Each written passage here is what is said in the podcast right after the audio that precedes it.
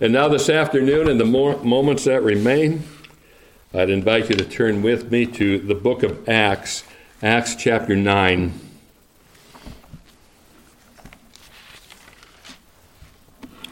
Acts chapter 9, we'll read a portion of the chapter, beginning in verse 23. I'm passing over now the first part of the chapter that gives us the account of the salvation of Saul of Tarsus. You recall Saul, he's on his way to Damascus to arrest and imprison or execute Christians.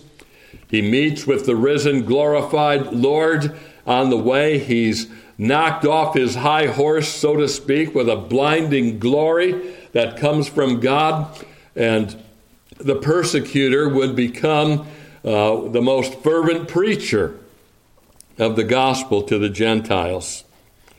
And so we read in verse 23 now. Well, let, us back up a verse to verse 22. That might give us a better sense of where we're at, where we read, But Saul increased the more in strength. This is after his conversion now. And confounded the Jews which dwelt at Damascus, proving that this is very Christ. So you get the picture now with Saul of Tarsus the persecutor has become a preacher, and he's so skilled in handling the scriptures that he's able to confute and confound the Jews at Damascus. And their reaction to him then is given to us in verse 23. I suppose you can make a connection here to what we considered this morning. Paul has become the troubler of Israel, you could say. So we read verse 23 And after that, many days were fulfilled the Jews took counsel to kill him. But their laying await was known of Saul, and they watched the gates day and night to kill him. Then the disciples took him by night and let him down by the wall in a basket. And when Saul was come to Jerusalem, he essayed to join himself to the disciples, but they were all afraid of him and believed not that he was a disciple.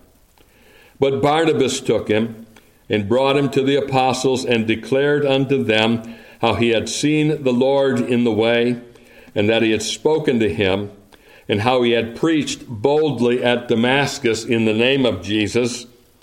And he was with them coming in and going out at Jerusalem. And he spake boldly in the name of the Lord Jesus and disputed against the Grecians.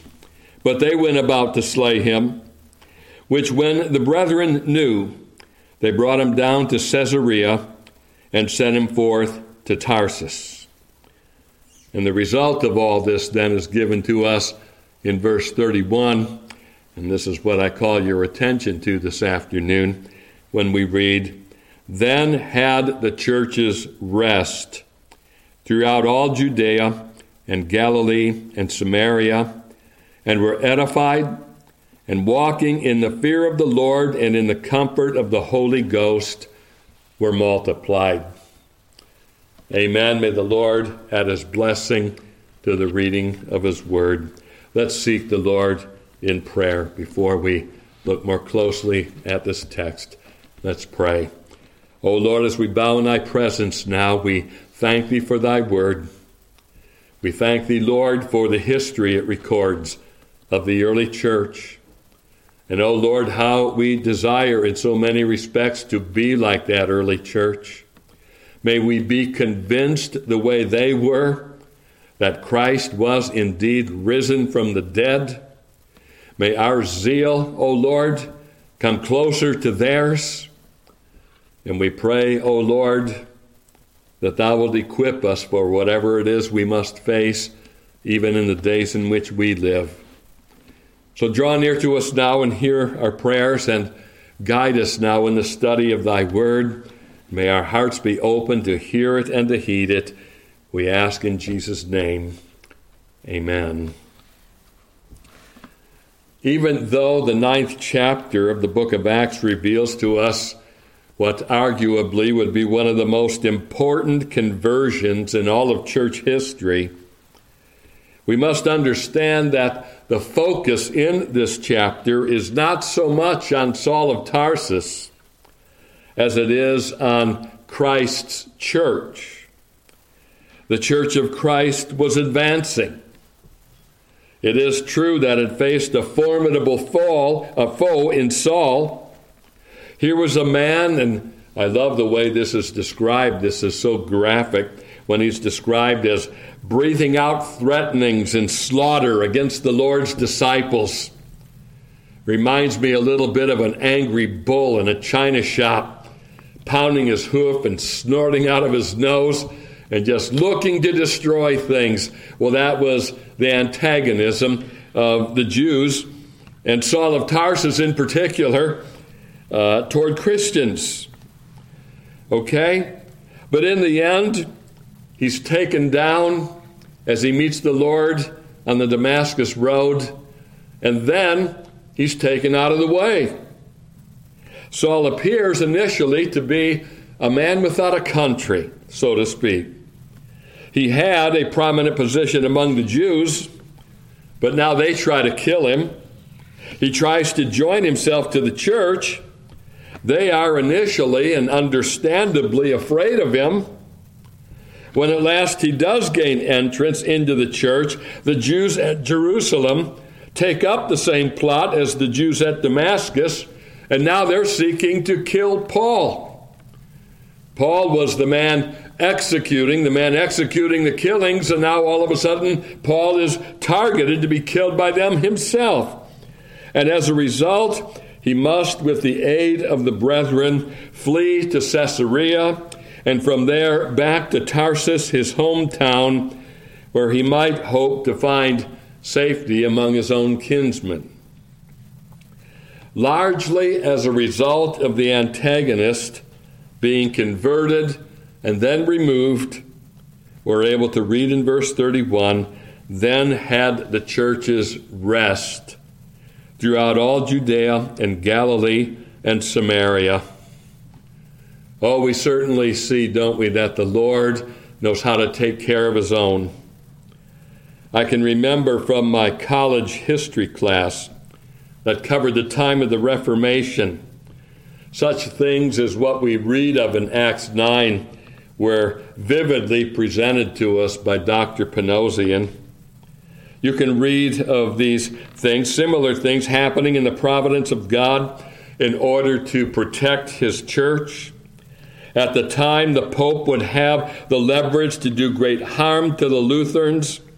A distraction would arise, an invasion by the Turks, for example. Or there would be a falling out between the Pope and some of the German princes a need would be created that would make it necessary for the German uh, princes to have the support of the Lutherans. So they're certainly not going to persecute them if they need them for some other civic cause. And through varying political circumstances, God, in His providence, would protect and prosper His church. The animosity of the world toward Christ and toward the gospel would not cease and has not ceased. But the world's attention could be diverted, or the world would be divided, or God would move in some other way in his sovereign rule to protect and advance his cause. Today, hostility toward Christianity is as fierce as it's ever been. Perhaps no other time in history has been so dangerous for Christian missionaries. A few of you perhaps would remember when Reuben Zartman was with us. That was so long ago. You remember when Reuben told us back then that it was nearly impossible for missionaries to purchase life insurance because the risk was so great that they would be killed in their service for Christ. That was years ago. It hasn't gotten any better since then. It has been claimed that the Christian church today is suffering persecution to a degree that is unprecedented in the history of the church. We don't see it here so much yet, although, as I said this morning, we're starting to see the fires begin to be stoked and flare up even in our own land. And we're certainly aware of the attack that's been ongoing on Christian values that's been underway for many years in our own country. When you consider the history of hostility toward Christ, and you see and hear reports of atrocities that are committed against Christians in other places, and when you know the potential for that hostility breaking out full scale in our day and in our land, then you can have some appreciation for the words of verse 31 that tell us, Then had the churches rest throughout all Judea and Galilee and Samaria. What a blessing! What a rare blessing! What a tremendous blessing for the church, especially when you consider what those early Christians experienced. They had been scattered. We read that, I believe, at the beginning of chapter 8. Um, yeah, look at chapter 8. Just flip back a page and look with me at verse 1. And Saul was consenting unto his death, that is the death of Stephen. And at that time there was a great persecution against the church which was at Jerusalem, and they were all scattered abroad throughout the regions of Judea and Samaria, except the apostles. It is so easy to gloss over those words. They were all scattered abroad. Just take the time when you read that statement to try to envision what that means. Scattered from their homes, having to leave familiar surroundings, having to leave uh, their vocations, their jobs, their lands, their farms, what have you having to flee them. They were scattered, they were imprisoned. One of them had been put to death. And now we come to chapter 9 and to our text, and we read that now they enjoy rest. What a blessing, especially contrasted to what they had been through. But not only did they enjoy rest, but they knew how to take advantage of that rest. What did they do during that respite, if you will, from persecution? Well, the text tells us they were edified and walking in the fear of the Lord and in the comfort of the Holy Ghost, they were multiplied. I think the early church poses a very convicting challenge to us in this respect, and let's face it, for the most part, we have known rest in our Christianity all our lives. We have not been scattered yet. We haven't been imprisoned, though that's starting to change for some. Broadly speaking, I think you would have to acknowledge we're a church at rest. And the question we need to consider this afternoon is what are we doing with that rest? I'm afraid that to a large degree, the church is putting that rest to misuse. We're resting in the world. We're availing ourselves of all the world's delights and amusements to the point where many professing Christians are dominated by those things and are barely affected by the gospel and really know little of gospel power and I'm afraid that there may be a sense in which our rest is becoming our curse. So today I want to look at this practice of the early church, and I want their example to instruct and challenge us. That early church certainly conveys a plain and powerful message to us when it says to us, we must take advantage of the rest that the Lord provides. We must take advantage of that rest. What a blessing to be at rest, to have the matter of the eternal destiny of your soul settled so that you can be at rest, especially with regard to the most important issue, that being uh, your eternal destiny. What a blessing to be at rest and having that matter settled. So let's take note here of the actions of the early church during the time of her rest. And this is very simple and it arises right out of the text. Consider with me, first of all, that we can take advantage of our rest, one, by being edified. By being edified. Verse 31, note it. Then had the churches rest throughout all Judea and Galilee and Samaria and were edified. This is actually the first time this word in the New Testament is translated this way. The Greek word shows up earlier than this, but in our English version, this is the first time we find the Greek word translated by this word edified, and the word means literally to build. To edify, to build. One and the same thing. So in Matthew 7, verse 24, we read, Theresoever, uh, Therefore, whosoever heareth these sayings of mine and doeth them, I will liken him unto a wise man that built, there's our word, built his house upon a rock. Matthew 23, verse 29 Woe unto you, scribes and Pharisees, hypocrites, because ye build the tombs of the prophets and garnish the sepulchres of the righteous. And in Matthew 16, verse 18, last reference I'll uh, submit to you here for the use of the Greek word to build. And I, Christ, also say unto thee, Thou art Peter, and upon this rock I will build my church, and the gates of hell shall not prevail against it. So, same word as the word edify. Edify equals to build. Okay? That's the idea behind the term. Paul in Romans 15 and verse 20, he writes, Yea, so have I strived to preach the gospel, not where Christ was named lest I should build upon another man's foundation. Peter makes graphic use of the term when he says in 1 Peter 2 and verse 5 Ye also, as lively stones, are built up a spiritual house and holy priesthood to offer us up spiritual sacrifices acceptable to God by Jesus Christ. Here, then, is a very good way to take advantage of being at rest, taking advantage of peace and rest.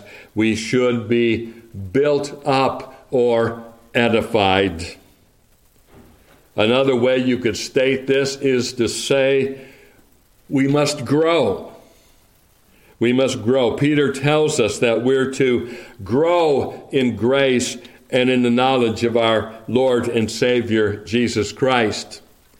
Don't take advantage of peace and rest by settling for stunted growth, but avail yourself. Use your freedom rather to edify yourself and to be built up, to grow in grace and in the knowledge of Christ. Doesn't the picture become clear then of what the early church was about. Those early Christians had the desire to learn all they could about Jesus Christ. Can't you picture the enthusiasm with which they would have read and studied their Bibles? Can't you feel something of the excitement that would have gripped them as they discovered for the first time how everything they had ever learned about those Old Testament rituals and sacrifices taught them about Christ and his atoning death? Can't you see them in the state of rest, conversing with each other, sharing with each other fresh discoveries of Christ? Things they had never seen before but now see so clearly. And this action all takes place within the framework of the joy of sins forgiven and the assurance of heaven and everlasting life. You know, when the Lord moves in revival blessing, the people of God don't want to talk about anything else. Jonathan Edwards, in his account on revival. He describes the way in which Christians passing each other on the street would stop and talk about the things of God. He reports that this practice became so common and so widespread that Christians actually had to guard themselves against neglecting their duties in employment. Can you imagine that? Bosses having a hard time getting their employees to get to work because they're so busily engaged in talking about God. And Christians had to be on their guard. They recognized certainly their obligation to their employer, but the desire was so strong, and the Spirit had moved with such power that it was the things of God that filled and thrilled their souls, and that was all they wanted to talk about. They were that much taken up with Christ. And this is a large part of what it means to be edified. This is how we build each other up. The term speaks of the way that Christians minister to each other. We have an obligation to each other, you know, to build each other up in the faith. Romans 14 19. Let us therefore follow after the things which make for peace and things wherewith one may edify another. Romans 15 and verse 2 Let every one of us please his neighbor for his good to edification. 1 Thessalonians 5:11 Wherefore comfort yourselves together and edify one another even as also ye do. Paul recognized, didn't he, that in that church in Thessalonica they were already engaged in this practice. And basically, what he encourages them to do is keep it up, uh, do it even more. In each of these three verses, we see that edification is something that takes place as we minister to each other. We're called upon to build each other up in the faith. We're called upon to take one another to heart. We're challenged to search out ways in which we may encourage each other in the things of Christ. These are the things we can do and should do during times when we enjoy the rest which the Lord provides. When we become slaves to our circumstances, then this ministry of mutual edification becomes rather difficult to execute. We're too distracted by other things. But there is no reason for us to be slaves to our circumstances when Christ has set us free. I could say much more about this precept of edification. The word occurs a number of times in the New Testament. We discover that underlying this mutual ministry to one another is Christian love. 1 Corinthians 8 1 Now, as touching things offered unto idols, we know that we all have knowledge. Knowledge puffeth up, but charity, love, agape love, edifies. Ephesians 4 16. This is a graphic description in this verse of how the church is meant to function. Listen to what Paul says From whom the whole body, fitly joined together and compacted by that which every joint supplieth, according to the effectual working in the measure of every part, maketh increase of the body unto the edifying of itself in love. Boy, that's a verse you could really break down and spend a long time analyzing. I remember Dr. Cairns telling us this is a very difficult verse to preach. Uh, be that as it may, it's not a very difficult verse to read. And we certainly discover just in the reading of it that we all have a part to play. We all have a part to play in the building up of each other. And this is what uh, church is intended to do the edifying of itself in love. When Paul writes to the Corinthian believers, he stresses to them the truth that the gifts and ministries in the church must have edification as their aim. Let all things be done unto edifying. 1 Corinthians 14 26. On the other hand, things that don't contribute to edification are things that ought to be avoided. Ephesians 4:29 let no corrupt communication proceed out of your mouth, but that which is good to the use of edifying, that it may minister grace unto the hearers. Even the stern dealings that Paul took with the Christians who needed rebuke were done with an aim toward their edification. Twice, Paul stresses that his dealings with the saints at Corinth were designed for edification and not for destruction. We tend to think just the opposite, especially if we are on the recipient end of rebuke. 2 Corinthians 10 and verse 8 For though I should boast somewhat more of our authority, which the Lord hath given us for edification and not for your destruction, I should not be ashamed. Oh, Paul was taking a stern dealing with the saints at Corinth. They would be very tempted to think that since they've been taken out to the woodshed, so to speak, uh, Paul didn't have a heart for them. Paul's just um, aiming to destroy them. But in fact, his aim was their edification. 2 Corinthians 13:10. Therefore I write these things being absent, thus being present I should use sharpness according to the power which the Lord hath given me to edification and not to destruction. Keep that in mind if the day comes when you have to be dealt with by the minister or by the elders uh, with regard to correction or rebuke, what have you, that the aim behind it is edification and not destruction. You can tell the ones who view it to be destruction, they'll pack up and leave. He doesn't like me anymore. He spoke the truth to me. he exposed my sin and had the audacity to deal with it.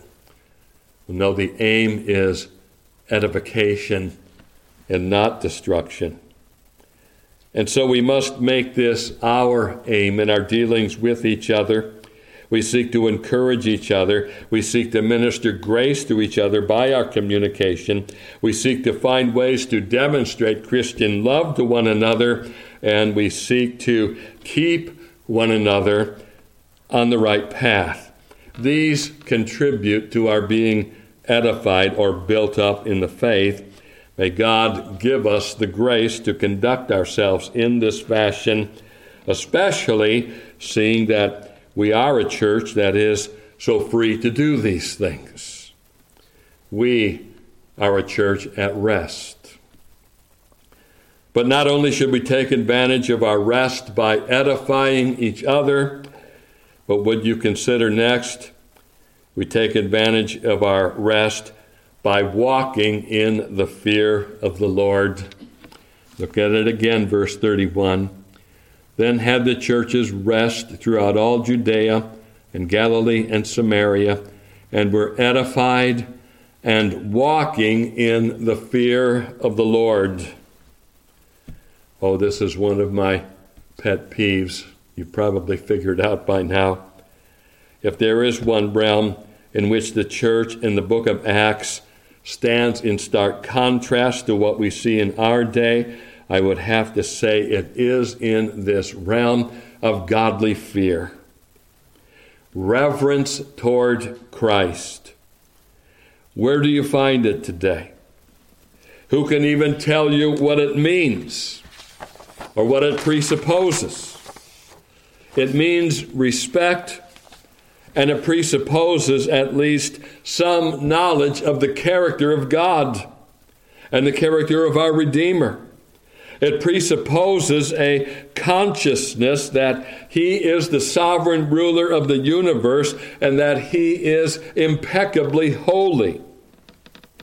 Paul learned it when the blinding glory of our risen and exalted Savior appeared to him on the Damascus Road. And before that manifestation of Christ, he is laid low. He fell to the earth, verse 4 tells us, and from there he trembled and was astonished, verse 6 tells us. The truth presented by this phrase is something that is consistent through the entire Bible. When men are faced with the glory of the Lord, there follows trembling and astonishment. Isaiah demonstrates that truth. Daniel and Ezekiel demonstrate that truth. Moses and Elijah demonstrate that truth. The parents of Samson demonstrate that truth. The Apostle John on the Isle of Patmos, falling down dead before the glorified Christ, demonstrates that truth. I think it's fair to conclude, therefore, that this was indeed the experience of Paul. And so is it the experience of anyone who gains in his heart a perception of the Lord's glory. They fall before Christ and they tremble before Christ as well they should. Here is the one who is altogether glorious. Here is the one who, according to Paul in 1 Timothy 6 and verse 16, uh, referring to Christ, who only hath immortality, dwelling in the light, which no man can approach unto, whom no man has seen nor can see. Oh, it was that blinding glory, that blinding manifestation of Christ in his glory that had knocked Paul to the earth and left him trembling and in astonishment before God. When we read, therefore, that those early Christians walked in the fear of the Lord, we're taught that they were conscious of who they worshiped and who they served. They were conscious of the contrast between Christ's glory and their own sinfulness, and it is the consciousness of this contrast which makes grace all the more amazing. And a lack of this consciousness makes grace very cheap and underappreciated, if it's appreciated at all. How important is it then to understand the fear of the Lord? Well, the Bible teaches very plainly that it is the beginning of knowledge and wisdom. Apart from this godly reverence, a Christian or a church has not begun to worship or serve or walk with Christ. So when I see on television a praise leader in one of the largest churches in some large city, leading people to jump up and down and clap their hands and spin in circles while they repeat a little course with little or no substance to it in a style that is patterned wholly after the world, I conclude that they're not conscious of the glory of the one they profess to worship and serve. You just don't find it that way throughout the Bible. I'm afraid that because life has been so easy in our time, that those kinds of things have become very prominent. A church, however, that's been sorely tried, that has seen its members scattered and imprisoned, and then has seen its greatest antagonist converted and removes and removed sees fit in the simplicity of faith to give thanks for peace and rest, and then to walk in the fear of the Lord. Oh, may this church be such a church. Every church, you know, wants to be like the church in the book of Acts. But it's amazing how few there are that actually study the book of Acts to see what that church is like. Most people catch on to two things. You want to be a church like the church in the book of Acts, you've got to grow large and you've got to grow large fast and you've got to speak in tongues. And uh, so that's what many attempt to do. Well, what about the preaching of Christ? What about the gospel? No, no, no, that doesn't work. You don't get big and you don't grow fast by doing that. Maybe that worked then, it doesn't work today. So the reasoning goes. To which I reply, it didn't work back then either. Certainly not as a method in and of itself. The only reason that the preaching of the gospel and the preaching of Christ contributed to fast growth and large growth is because the Spirit of God empowered the preaching of the word. It wasn't because this was some um, fail proof way of growing the church. No, it took the movement of the Holy Spirit. May we have the same consciousness as the early church had of our Savior's glory and exaltation, and may that consciousness govern our worship and our service and our walk. Just one more thing here before we close. One more way in which the early church took advantage of its rest. We likewise can take advantage of our rest finally by walking in the comfort of the Holy Ghost.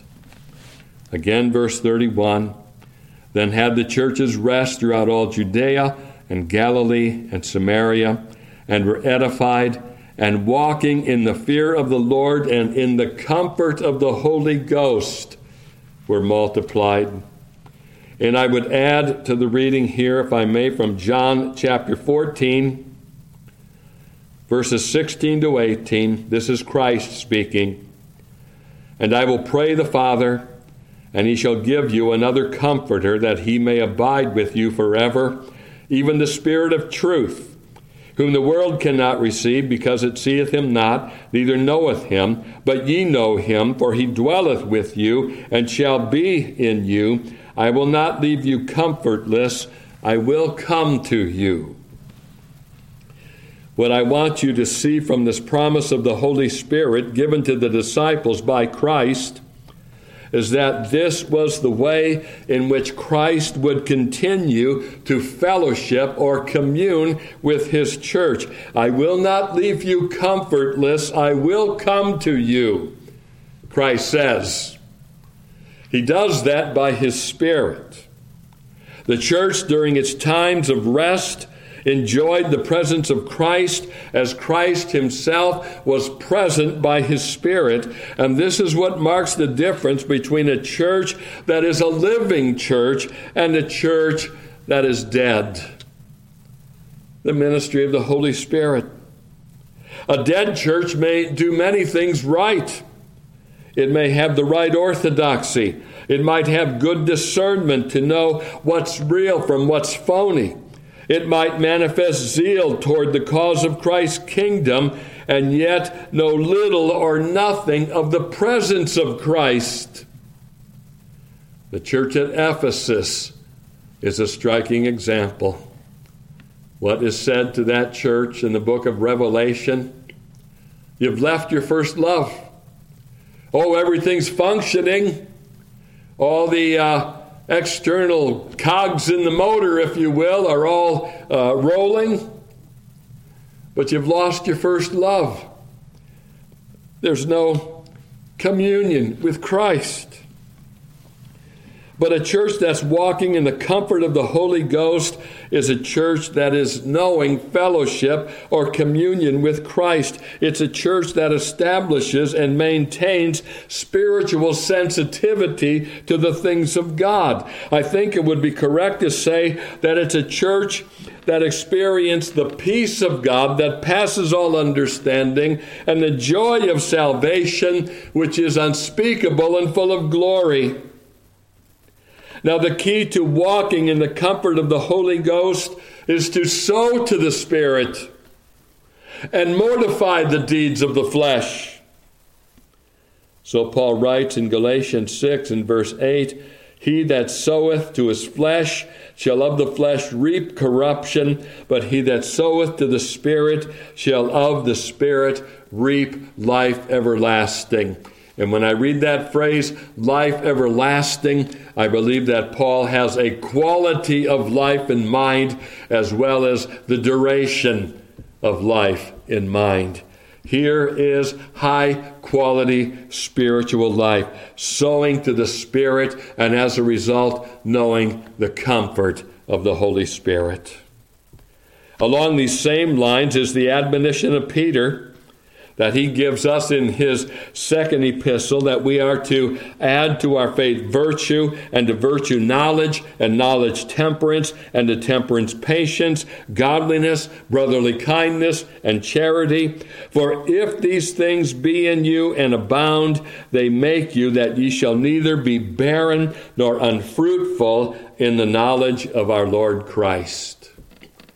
Oh, if there is one thing you don't want or need, it is unfruitful knowledge of the Lord Christ. I want to be fruitful in my walk with Him. I want to be fruitful in my service to Him. And in order for that to take place, I have to add these things to my faith that are listed there. He goes on to say a few verses later, For so an entrance shall be ministered unto you abundantly into the everlasting kingdom of our Savior Jesus Christ. And I believe he's talking about the kingdom in its present aspect. A bountiful entrance into this kingdom by adding these things to our faith.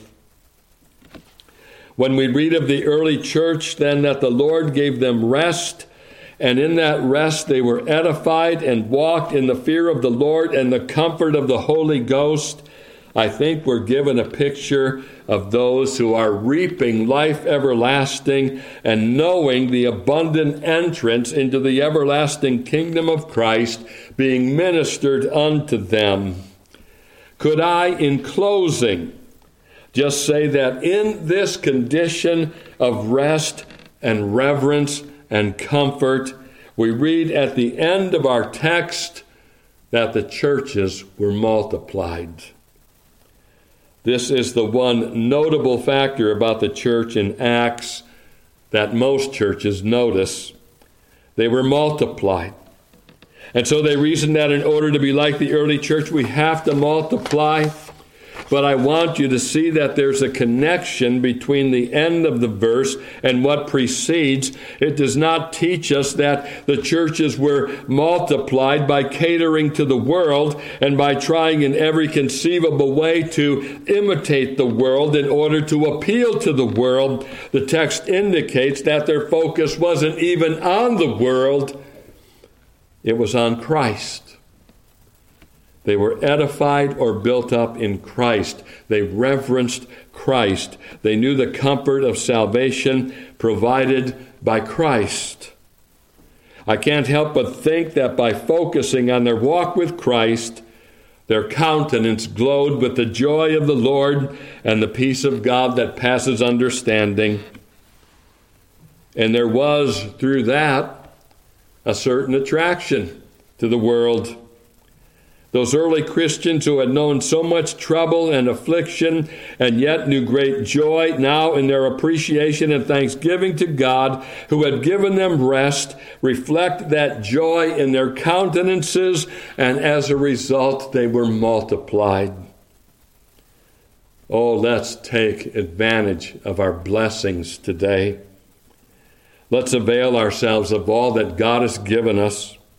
Let's edify one another and walk in reverence and in the comfort of the Holy Ghost, and in the process, expect to be multiplied. Let's close then in prayer.